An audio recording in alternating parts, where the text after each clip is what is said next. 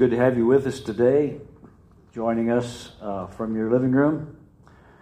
And uh, we have some folks here that have come to worship God, and we're having a good time in the Lord.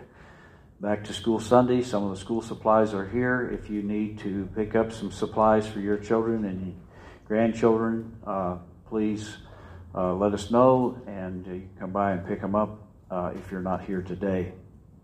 Well, we're getting ready to go back to school, and uh, I thought I'd try to bring a little bit of school humor, uh, key uh, emphasis on humor. A teacher in second grade says, Willie, name one important thing we have today that we didn't have 10 years ago. He thought for a moment, and Willie answered, Me pretty much straight up there. High school teacher uh, walking through the class as the students are taking a true and false test. And everyone is uh, just reading through it and circling the true or false answers as they saw fit. And he comes across one student who's flipping a coin. And so he walks up to his desk. He says, uh, Son, what what are you doing? He said, Well, I'm getting the answers for the test. And so they all finished taking the test, and everybody put their pens down, and, and uh, he put his down, and he continued to flip his coin. Teacher said, Well, well why are you flipping your coin now? He said, I'm just checking the answers. I'm just checking the answers. So, uh, yeah, there's all kinds of things going on in school and uh, we just know that it's going to be an interesting year. Everybody said, Amen. It's been an interesting year already, hasn't it? If you have your Bibles, Luke chapter 14 and verse 25. Large crowds were traveling with Jesus and, and turned to him, he said. Large crowds were traveling with Jesus, and turning to them, he said, If anyone comes to me and does not hate, that's a big word, does not hate his father and mother, his wife and children, his brothers and his sisters, yes, even his own life, he cannot be my disciple. And anyone who does not carry his cross and follow me cannot be my disciple. You've got to take everything in consideration in Scripture one verse of Scripture, one word can't be taken out of context. It has to be brought together as the whole Scripture. Now, we know in Exodus, the Scripture tells us that parents uh, are to be honored by their children. And uh, because uh, the children are going to have a long life, they need to honor and obey their parents in the Lord in order to have a long life. And my answer to that is there's a reason why we obey, and that is because we want to live. and so, uh, so the, the concept here, Jesus saying you have to hate. What he's really saying is, is that you have to love me more. When it comes to life, we have to do the math. For if he lays the foundation and is not able to finish it, everyone who sees it will ridicule him, saying, This fellow began to build and was not able to finish. Or suppose a king is about to go to war against another king. Will he not first sit down and consider whether he is able, with 10,000 men, to oppose the one coming against him with 20,000? If he is not able, he will send a delegation while the other is still a long way off and will ask for terms of peace. Smart man. In the same way, any of you who does not give up everything, he cannot be my disciple. Salt is good, but if it loses its saltiness, how can it be made salty again? It is fit for the soil, not for the manure pile. It is, it is fit neither for the soil nor the manure pile is thrown out. He who has ears to hear, let him hear. The cost of discipleship, figuring the math. Jesus is saying you have to recognize that this is not just a fly by night operation. Loving Jesus and being his disciple is something you have to count the cost. You have to think about what you're going to do. You're going to give up your own will and you're going to take on the will of the Lord Jesus Christ. To be Christ's disciple is to make Lord of all. If Jesus is not Lord of all, he's not Lord at all. And so we have to surrender our will and our willingness to walk with God. It says to take up your cross. That doesn't sound real exciting because Jesus, when he was carrying the cross, he was headed towards death.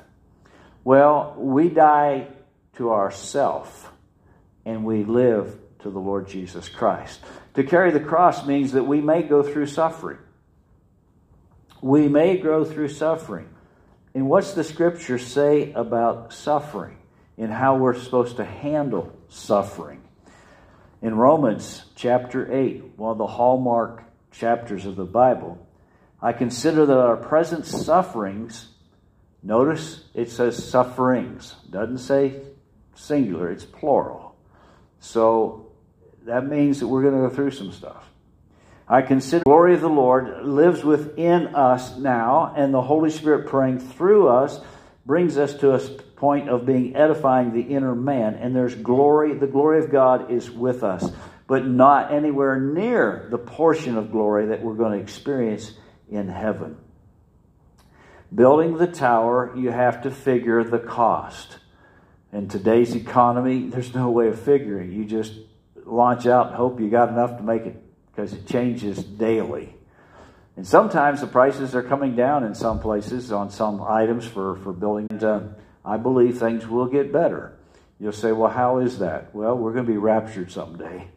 This is not our home. Our, our permanent residence is heaven. Amen? We're just passing through. We're just passing through, folks. We're just passing through. We're not going to stay here. Uh, we're going to go to heaven and be with our Lord and Savior, Jesus Christ. And so we, we have to count the cost in building this tower, or else we're just a laughing stock of the community. And so, living for Jesus, you have to count the cost. And the cost is more than what we want to understand it to be sometimes. Giving up house and home, giving up things that uh, aren't sinful, just aren't going to be good for your situation. And as you surrender to the Lord, uh, all these things come together and God's blessings rests upon you. The disciple must, uh, must have quality talked about the salt washing away and then it's nothing good but, but just to be thrown out. And that, that we must have a quality life. That we live our life as unto the Lord, not as unto man, not as unto our own wishes, our own desires, but we live our life unto the Lord. And we are his disciple, and he walks with us. We must do the math and know that it's going to cost something to be a disciple. Does it cost anything to get saved? No. You just say, God, forgive me my sins. He paid the price. We're forgiven.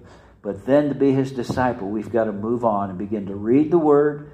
We've got to begin to pray. We've got to give uh, out of our heart blessings to others. Knowing that God has blessed us, we must bless others. And so, counting the cost of being a disciple is, is taking the time to say, God, I want your blessing in my life. And if I'm going to have your blessing, I must carry my cross. Chapter 15 begins with Now the tax collectors and sinners were all gathered around to hear him, but the Pharisees and the teachers of the law muttered, This man welcomes sinners and eats with them. Do you see the rotten attitude of the Pharisees? I mean, they are just adamant this Jesus, look, he can't be anything of value because he just pulls tax collectors and sinners, the most worst people in the world. That's who is around him. And, and he's actually welcoming them, he's spending time with them. And so Jesus now has an audience that he's going to preach to. He's going to share parables with them that just kind of highlights who they are and where they're at in life. Then Jesus told them this parable Suppose one of you has a hundred sheep and loses one of them. Does he not leave the 99 in the open country and go after the lost sheep until he is found? And when he finds it, he joyfully puts on his shoulders and he goes home and then he calls his friends and neighbors together and says, Rejoice with me. I have found my lost sheep. I tell you that in the same way there will be more rejoicing in heaven over one sinner who repents than over 99 righteous persons who do not need to repent. This story has been misquoted and misunderstood for many years. Someone has gotten the bright idea that this particular sheep has wandered off by itself. The shepherd picks it up, breaks its leg, puts it on its shoulder, takes it home, mends the leg, and now that little sheep will stay close to him. Scripture has never, ever added that concept and it is it is a myth, and the the sheep has strayed away. And some people call sheep stupid animals. But they're not stupid in the sense that they try to stay together. Now, they do have a problem when it comes to moving from place to place. They follow the leader. And if the leader goes over the cliff, they don't have enough common sense to stop. They just follow the leader. See them run stiff legged because they were scared out of their mind. They were getting away. That's the only defense they have. They can't defend themselves. That's why they need a shepherd. They, they will eat poisonous weeds because they don't know any better. The sheep needs a shepherd. They'll have a hard time finding water. The shepherd must find them water. And so they're, they're a unique individual uh, in the family kingdom. And so we see that this lost sheep is of value. It's, it's valuable because how many other sheep will this particular sheep bear in its lifetime? And so there's value in just one sheep. And I, I want you to understand that this is also talking about you and I, that God sees value in you. You say, Well, I'm just one person. And God says, Exactly. And you're valuable. But I'm just one person. I can't do it. No, no, you're valuable. You're one person. I value you. He goes on to share another step of the parable. Or suppose a woman has 10 silver coins and loses one. Does she not light a lamp, sweep the house, and search carefully until she finds it? And when she finds it, she calls her friends and neighbors together and says, Rejoice with me. I have found my lost coin. In the same way, I tell you, there is rejoicing in the presence of the angels of God over one sinner who repents. The coin of value. The lost and found department. That's kind of what I call this chapter the lost and found department you lose a coin. A coin can roll quite, on its edge a quite a large distance away from where you drop it. And so she's lost the coin and she has to sweep out the house. She is going after finding this coin. So God is going after the sinner. And it behooves us to realize that if God is concerned about sinners, and wants to reach out and bring them into salvation, shouldn't we be praying, God, help me to be your hand extended to a sinner? To somebody that doesn't know you. that somebody that thinks they know you, but they don't know you. You see, that's part of witnessing in America right now. Uh, more so, probably in the last 20 years than it is right now. And that is a lot of people think they live in America, they're a Christian because they're, they're American.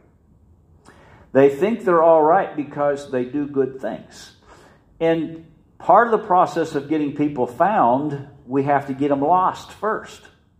Just because you do good things and you don't do bad things doesn't make you a Christian. What makes you a Christian is saying, Lord Jesus, come into my heart. I want to live for you all the days of my life. And because I've made that declaration and you have forgiven me of my sins, I don't want any separation between you, Heavenly Father, and myself. So therefore, I'm going to read the Bible. I'm going to pray.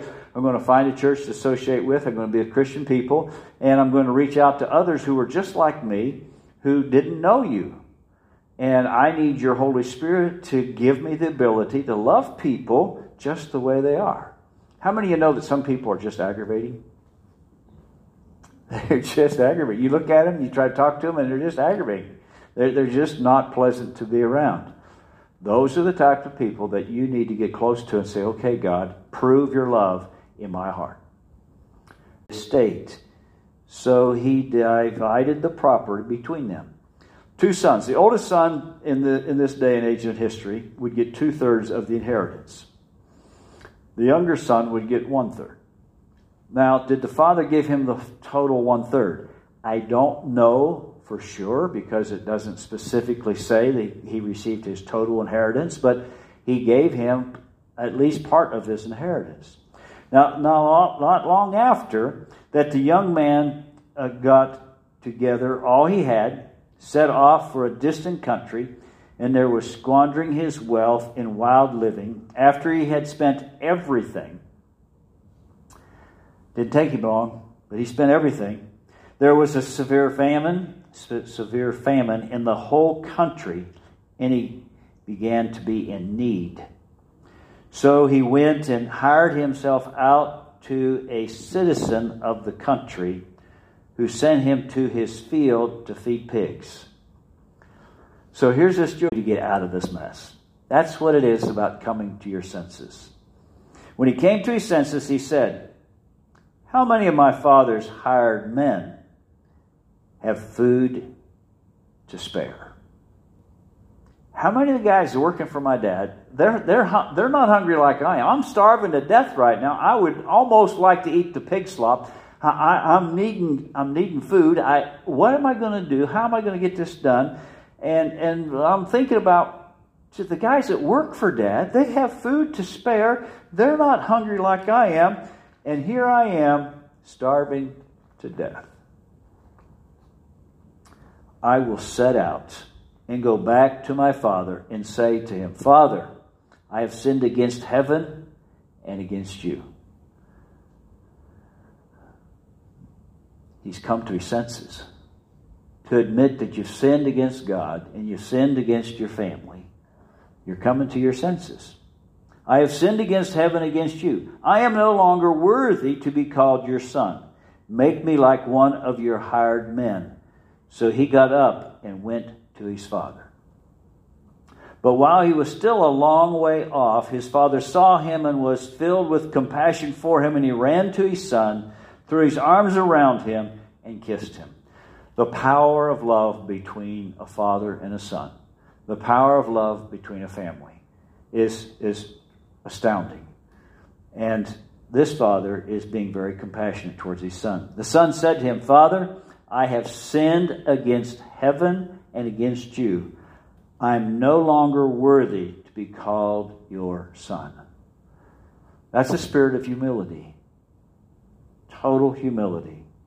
But the father said to him, said to his servants rather, Quick, bring the best robe and put it on him, put a ring on his finger and sandals on his feet. He didn't have the ring, he didn't have sandals, he didn't have clothes. He was destitute. He was totally in need. You see, today, it wouldn't be a ring, it would be a credit card. Because this ring was the family ring, it was a signet ring. It was the ring that you would go into the shop and they would say, uh, put it on dad's tab, and they'd take the ring and they'd stick it in the wax and it'd leave an imprint, and dad would have to come back and pay the bill eventually. That was the old fashioned credit card. And so the son is totally invested back into the entire family tree. Bringing the fatted calf and kill it. Let's have a feast and celebrate, for the son of mine was dead and is alive again. He was lost and is found. So they began to celebrate. What an exciting story. This is thrilling. He comes home. He's, he's lived a horrible life, but he comes back a repentant heart saying, Forgive me, Dad. Forgive me, God. I messed up. I need help. And the dad says, No, you can't be a servant. You got to be my son. And gave him total rights of sonship once again. Meanwhile, the older son in the field, when he came near the house and he heard the music and the dancing, so he called one of the servants and asked him what was going on at my house. Your brother has come, he replied, and your father has killed the fatted calf because he has him back safe and sound. The older brother became angry and refused to go in. So his father went out and pleaded with him. But he answered his father, Look, all these years I've been slaving for you and never disobeyed your orders. Yet you never gave me even a young goat so I could celebrate with my friends. But when this son of yours, notice how he says it, not my brother, he disowns him as his brother. He says, But when this son of yours, who has squandered your property with prostitutes, comes home, you kill the fatted calf for him. My son, the father said, You are always with me, and everything I have is yours. But we had to celebrate and be glad because his brother of yours, this brother of yours, was dead and is alive again. He is he was lost, but he's found. He's come home. We've got to celebrate, son. Don't you understand? No, he didn't understand. Even though he was obedient to go to work, even though he was obedient to do the things his father asked him to do, he had a spirit of rebellion. The willful son left and went out and squandered everything. The oldest son stayed at home and resented the son for leaving. The oldest son had a problem of pride, and he wasn't willing to submit to leadership. He was very frustrated. And the concept is, is that sometimes people can do the right thing, but still not be saved. He was doing the right thing by going to the field and working, but his attitude towards his brother was evil, and he hated his brother for what he had done. And we, we've got to recognize the fact that these, all these parables come together, and it's about the lost being found. And it, it shares it in so many different avenues of thinking, in so many different ways of stating the fact that when people are lost, they need somebody to help them be found. The coin needed the lady to go find it. The sheep needed the shepherd to go find it. The son needed to come home, and the dad needed to forgive him and accept him back into the family. But the son, who was willful, came to his senses and came to a spirit of repentance and said, Dad, I don't deserve it. And his dad says, You're my son. I love you. And the power of, of repentance, true repentance, is unbelievable. And when we come to God with a true repentant spirit, a true repentant spirit, the blessings of God will flow. We just need to walk in the freshness of God's Holy Spirit on a daily basis. Read the Word Pray each day. Seek the face of God. Know that God cares for every one of us. He cares for every one of us. And there's not one person, there is not one person that God doesn't want to be saved. God wants everyone to come to the saving knowledge of Jesus Christ. And this illustration really tells us that just because you consider yourself one person, God sees you as valuable. Let's pray. Heavenly Father, thank you for these parables that talk about lostness and how that things can come to being found. And Lord, we are all sinners. We are lost in our sin and the degradation of this world's sin. But when we repent and say, God, forgive me of my sins, come into my heart, you renew a right spirit deep within us. When we say, God, forgive us, you're there saying, You're forgiven. When we confess our sins to you, you are saying, I have put them in the lake of forgetfulness, never to remember it back to your account. God, you care for us today. You care for us as individuals. Each one of us, Lord, is very special in your sight. Your Son died on Calvary's cross for our sins. And as we recognize that maybe we're just one person, it doesn't matter because, God, you're concerned about one person. Help us, O oh God. Help us, O oh God, to take on your heart to love individuals, even though they may be just one person. God, that's who you have put into our life to love and to lead them to Christ. Give us the ability, Lord, to love people and give us the ability to speak kind words to them and give us the ability to lead them to Jesus. Lord, I pray you to prepare their hearts Prepare the heart of the sinner. Prepare the heart of that one that's out there that needs the salvation message. Lord, prepare their hearts to receive our love, to receive our message about Jesus, that they in turn will come to the saving knowledge of Jesus Christ. Thank you, Lord, for what you have done and what you're going to do. In Jesus' name, amen. Friend, if you've accepted Christ as your Lord and Savior through this prayer today, the key now is just to read the Word every day. The key is to spend time in God's presence. The key is to seek out a, a fellowship of believers. The key is to change the radio station from secular music to gospel music and just begin to saturate yourself with the presence of God. And God will prosper you all the days of your life. God bless you. Have a great day. We're going to continue to have altar service here and trust that you'll spend time at prayer at home. God bless you.